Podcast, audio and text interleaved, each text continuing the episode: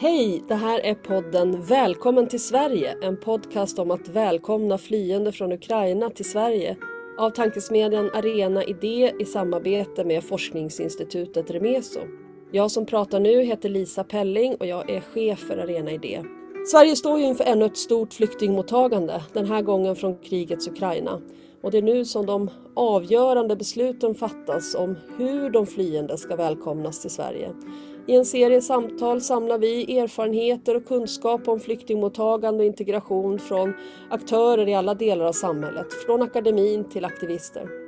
Vi har i den här podden Välkommen till Sverige försökt följa flyktingens väg från det mest akuta. Var ska jag bo? Hur ska jag kunna lära mig svenska? Förutsättningar för barnen att gå i skolan, att etablera sig på arbetsmarknaden. I dagens avsnitt ska vi prata om det som för den enskilda flyktingen kanske är viktigast av allt, nämligen att kunna leva tillsammans med sin familj. Vi ska helt enkelt prata om familjeåterförening. Hur fungerar familjeåterförening återföreningen i praktiken? Finns det lärdomar att dra från tidigare flyktingsituationer och hur påverkas rätten till familjeåterförening av att man som ukrainsk flykting kommer inom ramen för massflyktsdirektivet? Med mig för att prata om det här så har jag två av Sveriges absolut mest kunniga på området, två väldigt kloka personer som eh, jag ser jättemycket fram emot att prata med. Det är dels Anna Lundberg som är professor vid Linköpings universitet och eh, som sitter i styrelsen för Remeso som vi ju gör den här podden tillsammans med. Din forskning Anna, den handlar till stor del om asyl och migrationsrätt och du är också forskningsledare för Asylkommissionen som ju är ett samarbete just mellan civilsamhälle och forskare och professionella. Den här verksamheten i Asylkommissionen den eh, har bedrivit forskning och studier om grundläggande rättsprinciper för personer som sökt skydd i Sverige. Det ska bli jättespännande att prata med dig.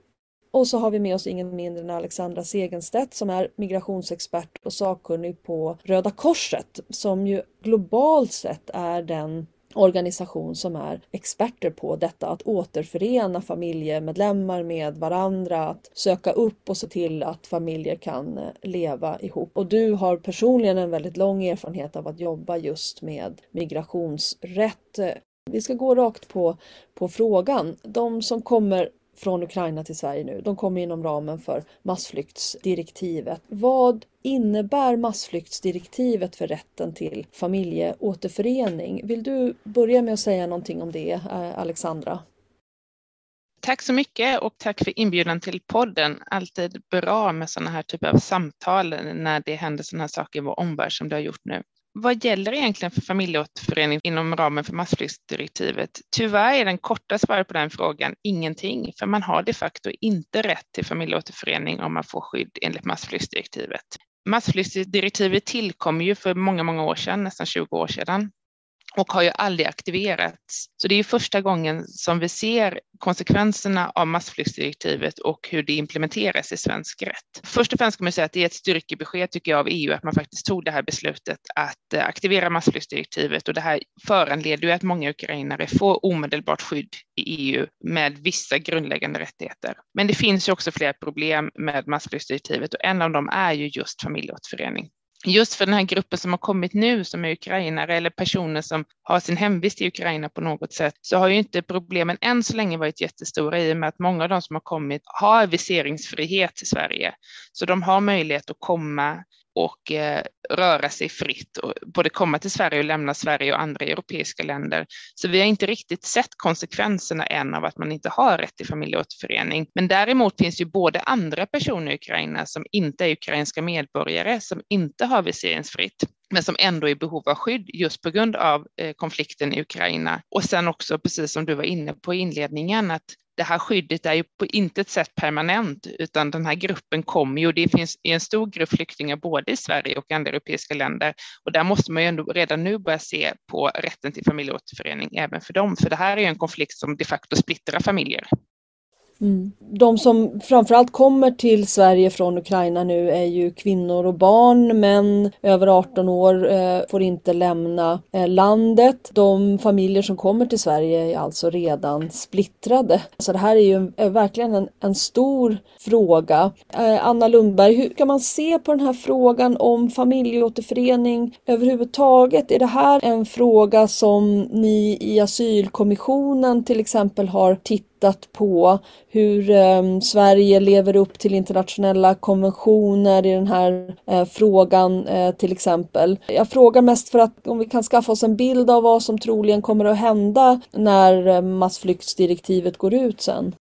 Tack så mycket Lisa. Eh, jättefint att vara här vill jag också säga. När det gäller asylkommissionens arbete så handlar det om att försöka göra en kollektiv granskning om effekterna av de lagändringar som infördes efter 2015. Så att vi har ju tittat tillsammans, det är både civilsamhället, det är yrkesprofessioner och forskare på effekterna av till exempel den tillfälliga begränsningslagen för rätten till familjeåterförening. Och då har vi sett, precis som eh, Alexandra nu säger om massflyktsdirektivets tillämpning, att människor, familjer splittras av den här tillfälliga begränsningslagen, att man införde regler, begränsningar när det gäller den här rättigheten som, som stred mot väldigt grundläggande rättigheter. Och det man kan säga om familjeåterföreningsrätt botten det är att det är en internationell, väldigt väl förankrad rättighet. Den finns i ett antal FN-konventioner om mänskliga rättigheter. Den finns också i olika regionala system för mänskliga rättigheter, både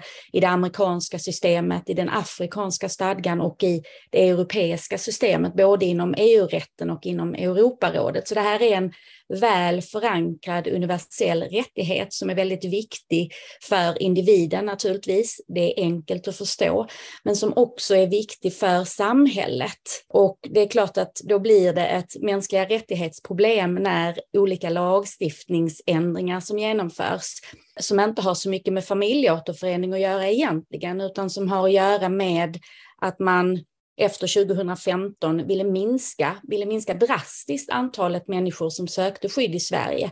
Och det här hade då direkt konsekvens att familjer splittrades, vilket då också har lett till allvarliga konsekvenser, inte minst för organisationer som Röda Korset som arbetar med att stödja tortyroffer till exempel, att det arbetet då har blivit lidande för att man har varit orolig för sin familj. Vi har också sett inom asylkommissionen hur svårt det är att leva upp till de krav som finns för den begränsade familj som faktiskt delvis har rätt till familjeåterförening. Det finns många olika effekter av det här som vi skulle kunna diskutera, men jag tycker att den viktigaste första effekten är just att lagändringarna som infördes för att minska antalet asylsökande direkt ledde till att familjer splittrades och att barn och föräldrar har hållits åtskilda under väldigt lång period.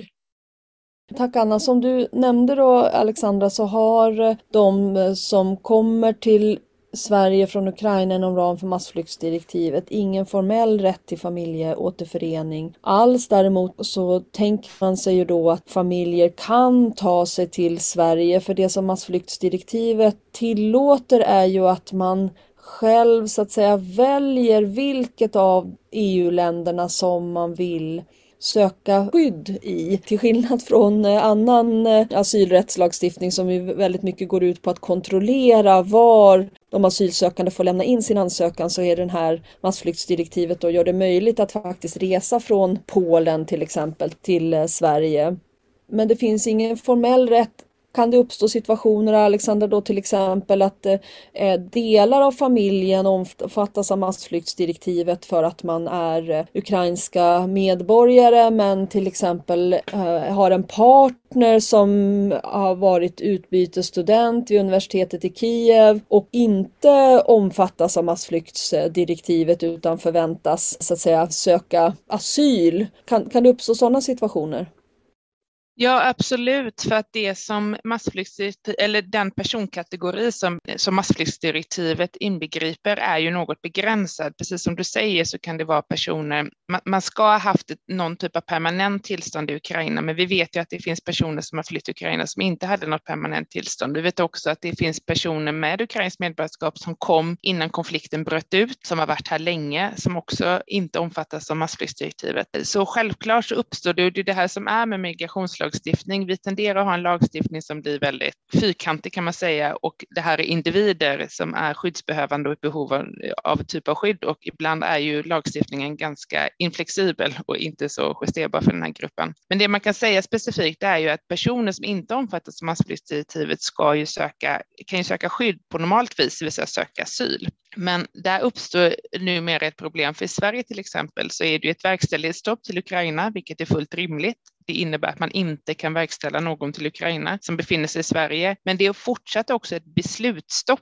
i ärenden som rör ukrainska medborgare. Det vill säga att om man söker asyl idag på Migrationsverket så får man inget beslut i ärendet för man fattar inga beslut om Ukraina. Det finns rimliga anledningar till detta, att man har ansett att konflikten är så pass svårbedömd för tillfället, att det är svårt att göra den framåtsyftande bedömning som krävs för en asylprövning. Men samtidigt leder ju det här till att personer hamnar i någon typ av osäkerhet, för man vet inte riktigt vilken typ av skydd man ska få. Och någonstans så måste ju Migrationsverket snart nu har konflikten pågått i tre månader, lite drygt fortfarande ganska tidigt, men man kan ju inte ha det här beslutsstoppet allt för lång tid, för det här eh, leder ju till att människor eh, hamnar i en ganska osäker situation och befinner sig som asylsökande men som inte kan verkställas, men som ändå inte vet vad de har för typ av skydd och rättigheter kopplat till det. När du säger verkställighetsstopp, då, bara för att översätta för lyssnarna, då handlar det alltså om att en person som inte har fått uppehållstillstånd i Sverige som ska avvisas och lämna Sverige, då, då, då pratar man att man ska verkställa ett avvisningsbeslut så att säga. Och även om en person skulle ha ett beslut om att avvisas från Sverige till Ukraina så skulle det beslutet inte verkställas nu. Är det, är det så? Ja, för så länge man är eh, i den processen att man är i ett asylprocess. För man har både ett verkställighetsstopp och ett beslutsstopp, så även de ärendena som inte har blivit prövade om man är från Ukraina prövas ju idag inte heller. Och då går man ju eh, då är ju situationen ganska otydlig för man får ju inte de rättigheter som man, har, eh, som man får när skyddet är beviljat. Det, och då kan det vara till exempel rätten att återförenas med sin familj. Så därför så är det också viktigt att man ehm, att den här processen går igång så att man får det, de rättigheter man har rätt till enligt, enligt skydd. Och det är samma personer som har fått skydd enligt massflyktsdirektivet kan ju sen också söka på Migrationsverket att få en vanlig status som skyddsbehövande eller som flykting i, eh, efter att de har fått det här massflyktsdirektivet. Men där fattas inte heller några beslut i dagsläget.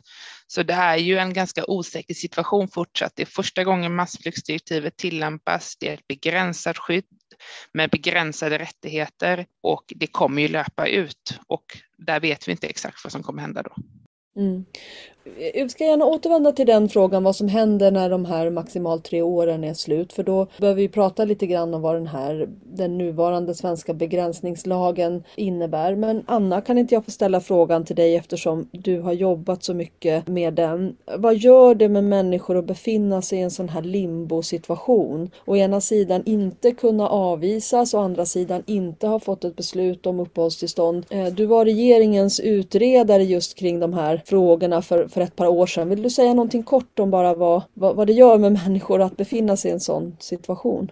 Att inte leva tillsammans med sin familj är i sig en svår limbosituation. Och här kan vi då se det finns många vittnesmål som beskriver vad det innebär att befinna sig i den här situationen, att det är betydligt svårare att lära sig ett nytt språk till exempel, att det är mycket svårare att um, bearbeta tidigare trauman om man hela tiden är orolig för sina familjemedlemmar. Och när jag pratar om familjemedlemmar här så är det inte den närmaste kärnfamiljen. Vi har ju ett väldigt snävt familjebegrepp i det svenska regelverket, men det kan även vara eh, vuxna barns äldre föräldrar till exempel, eller att man har vuxna syskon som kanske har ett behov av att vara tillsammans med sin familj. Det kan vara en partner där man inte hade ett, ett etablerat förhållande i hemlandet därför att det var helt enkelt förbjudet, eh, homosexuella parkonstellationer till exempel. Så att det här, det här har väldigt stora effekter på möjligheterna att skapa sig ett liv i Sverige.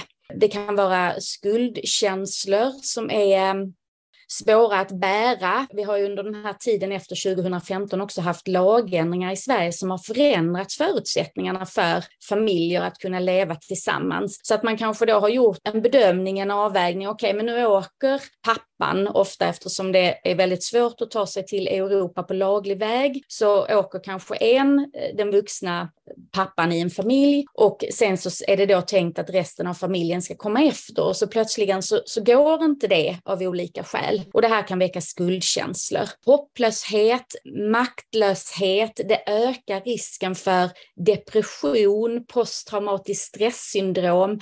Att ha ett distansförhållande där du inte vet när det distansförhållandet ska ta slut gör också att det blir väldigt svårt att hålla kontakt. Jag läste om en, en eh, studie som hade genomförts av en tysk forskare där man hade tittat på barns perspektiv på familjeåterförening. Och då, då fick de här barnen ge förslag som sen skulle kanaliseras vidare till eh, makthavarna och politiker och, och myndighetspersoner. Och då sa det här barnet att jag önskar att staten skulle upprätta en kommunikationskanal så att jag kan få prata med mina föräldrar emellanåt. Och så önskar jag att jag ska få träffa mina föräldrar en gång om året. Och det här tyckte jag var så hemskt, att det är så barn som har ett sånt starkt rättighetsskydd, inte minst till familjeåterförening, själva förstår sin position och hanterar då de här rättigheterna som vi tänker ska vara inneboende, de ska gälla för alla, de finns fastslagna i så många internationella dokument.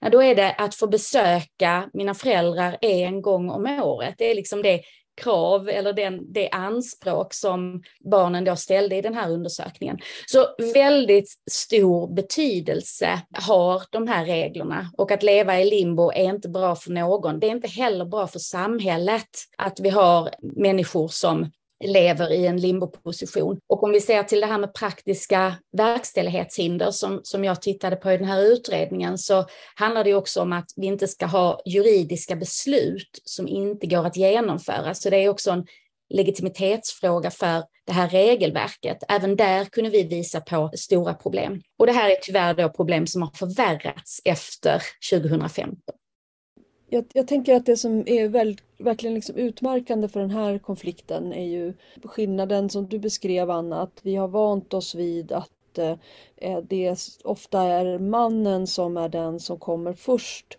som gör den här väldigt liksom riskabla resan och sen kan resten av familjen, åtminstone har varit så tidigare, komma efter till Sverige med hjälp av familjeåterförening. Och, och då kan man ju flyga med reguljärt flyg, man har liksom papperna i ordning innan, man behöver inte ta hjälp av smugglare, man behöver inte liksom springa över en en gräns mitt i natten utan man kan liksom resa någorlunda tryggt och säkert till Sverige. Den här möjligheten försvann för alla som får skydd i Sverige som alternativt skyddsbehövande i samband med eh, den tillfälliga begränsningslagen då i november 2015 där som ju omfattade ja, 90 procent tror jag det var av alla som flydde från Syrien kom i den här kategorin av alternativt skyddsbehövande och hade inte en rätt till familjeåterförening alls. Och de som kom som flyktingar hade rätt till familjeåterförening men man eh, ställde krav på att man skulle kunna försörja familjemedlemmar om man ansökte senare än tre månader. Nu har vi fortfarande den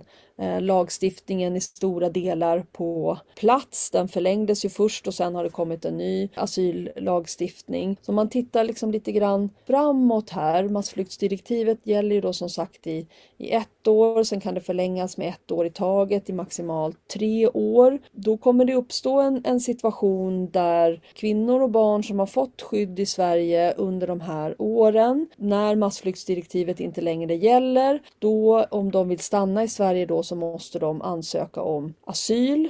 Och då beroende på vilken, så att säga, vilken sorts asyl de eventuellt beviljas så kommer de att kunna, att kunna återförenas. Vad har ni för tankar om den här situationen, hur den kommer att se ut om, om tre år? Jag kanske liksom spekulerar här men jag inbillar mig att en situation som skulle kunna uppstå är det blir tillräckligt mycket fred i Ukraina för att europeiska ledare ska säga nu gäller inte längre massflyktsdirektivet. Till och med att man liksom av politiska skäl vill så här göra en symbolisk grej att nu har vi i Europa bidragit till fred.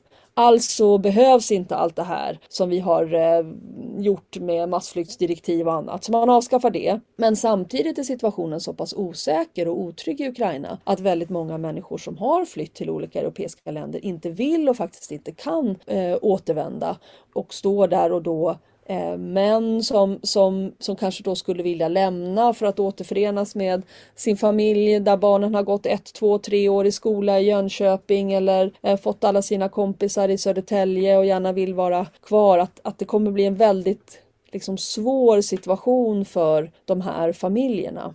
Målar jag fan på väggen här eller kan, kommer det bli en sån situation? Vad tror du Alexandra? Nej, men jag kan bara hålla med egentligen i vad Anna säger, men det som är lite intressant när man pratar familjeåterförening, för det är alltid så att man pratar om rätten att söka asyl, rätten att söka skydd. Men precis som Anna säger så är ju rätten till privatliv och rätten till ett familjeliv lika grundläggande internationell rätt. Det är också en rättighet enligt den internationella humanitära rätten som är den rätt som stater är skyldiga att följa i samband med konflikt och krig där stater har en skyldighet att möjliggöra familjeåterförening för personer som splittras genom en konflikt. Men det man kan säga och som vi också har sett jättemycket sedan 2015 då precis de här ändringarna genomfördes där man kraftigt begränsade möjligheten att återförenas med sin familj och då är det också kärnfamilj, det vill säga make, maka, barn under 18 år, det är ju att utan familjeåterförening så förlängs etablering och integrationsprocessen något oerhört. Man pratar idag om att man ska, för att kunna återförenas ska man ha en försörjning, man ska kunna försörja sin make, maka, barn.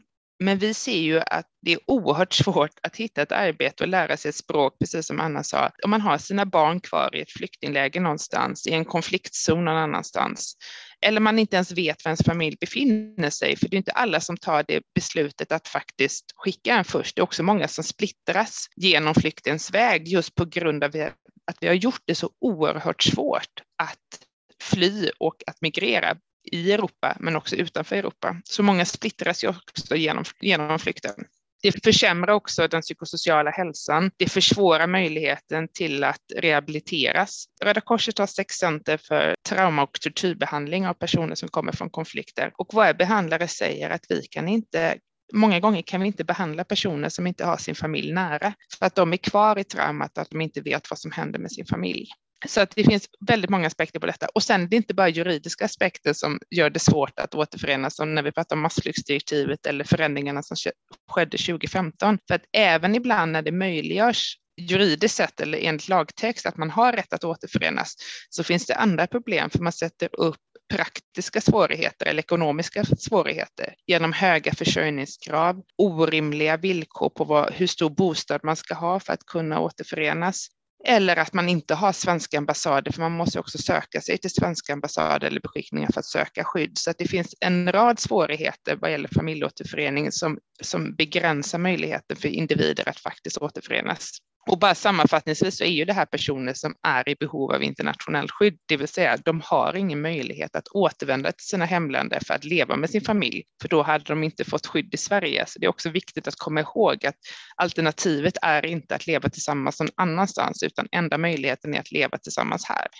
Och då är läget nu som vi har gått igenom i, i tidigare poddavsnitt att eh, människor som flyr från Ukraina till Sverige inom ram för massflyktsdirektivet och de har inte rätt till SFI. De har inte rätt till etableringsinsatser från eh, Arbetsförmedlingen. Barnen har rätt att gå i skolan men det finns ingen skolplikt. Alltså det kommer inte vara någon tjänsteman från kommunen som söker upp de här barnen och ser till att de verkligen har kommit igång i skolan, att de, att de befinner sig i skolan och skolorna kommer inte att liksom känna något särskilt eh, ansvar för de här barnen barnen i, i värsta fall. Och så vet vi, vi har också haft ett avsnitt om arbetsmarknaden för ukrainska flyktingar, att det kan vara väldigt eh, svårt att få fotfäste på den svenska arbetsmarknaden, särskilt om man är kvinna. Och man kommer ju att vara fullständigt utfattig eftersom dagsersättningen är så låg det kommer vara en oerhört svår situation så ligger det här kravet på eh, att man ska ha en viss bostad, att man ska kunna försörja en make som kanske efter två eller tre år vid fronten ska komma till Sverige. Då kommer det vara ohyggligt tufft för eh, de här kvinnorna, kanske särskilt om de har små barn som de har behövt uppfostra själva med de begränsningar som vi vet att det innebär i möjligheten att eh, ta ett jobb och ta ett heltidsjobb. Får jag lov att fylla på där bara ett par grejer om försörjningskravet också som jag tycker att vi sällan diskuterar när vi pratar om de här frågorna i Sverige och det är att försörjningsåtagandet handlar ju också om de familjerna eller de medlemmar som finns i, kvar i det krigsdrabbade området. Så att det blir ett väldigt svårt val om man ska försöka skaffa sig en större bostad här i Sverige och man har familjemedlemmar kvar i det tidigare hemlandet. Naturligtvis så måste de också många gånger försörjas av den person som finns i Sverige.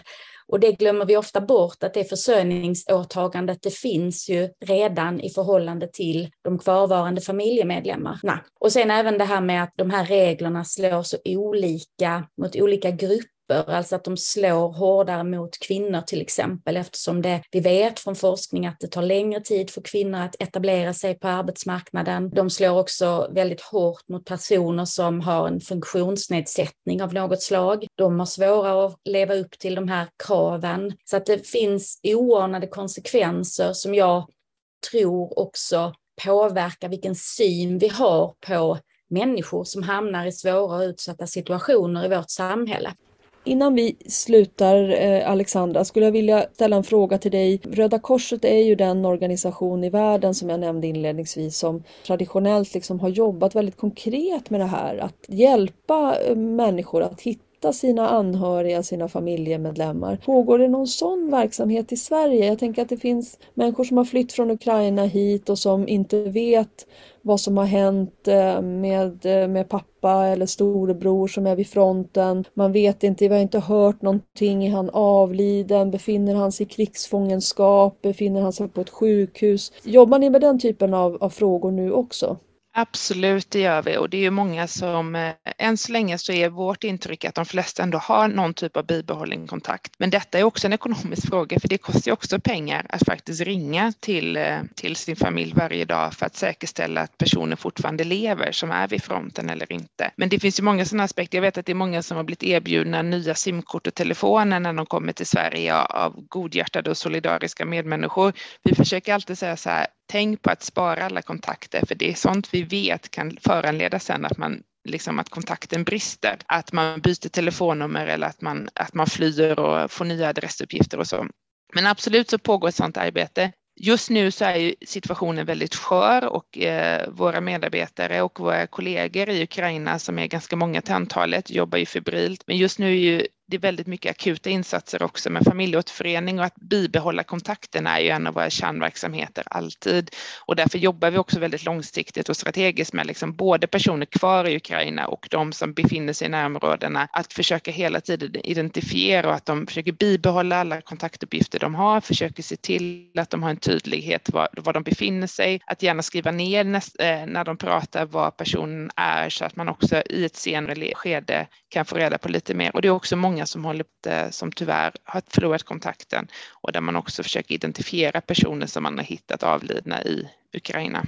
Så det här är ett arbete, men som sagt, vi har en ganska stor vana av det och jag menar inte minst för situationen på Medelhavet de sista tio åren har ju föranlett väldigt mycket arbete med att försöka identifiera och rätten att få reda på vad som har hänt en saknad anhörig är jättevital. Vad sorgligt att vi måste lägga sådana erfarenheter också till erfarenhetsbanken.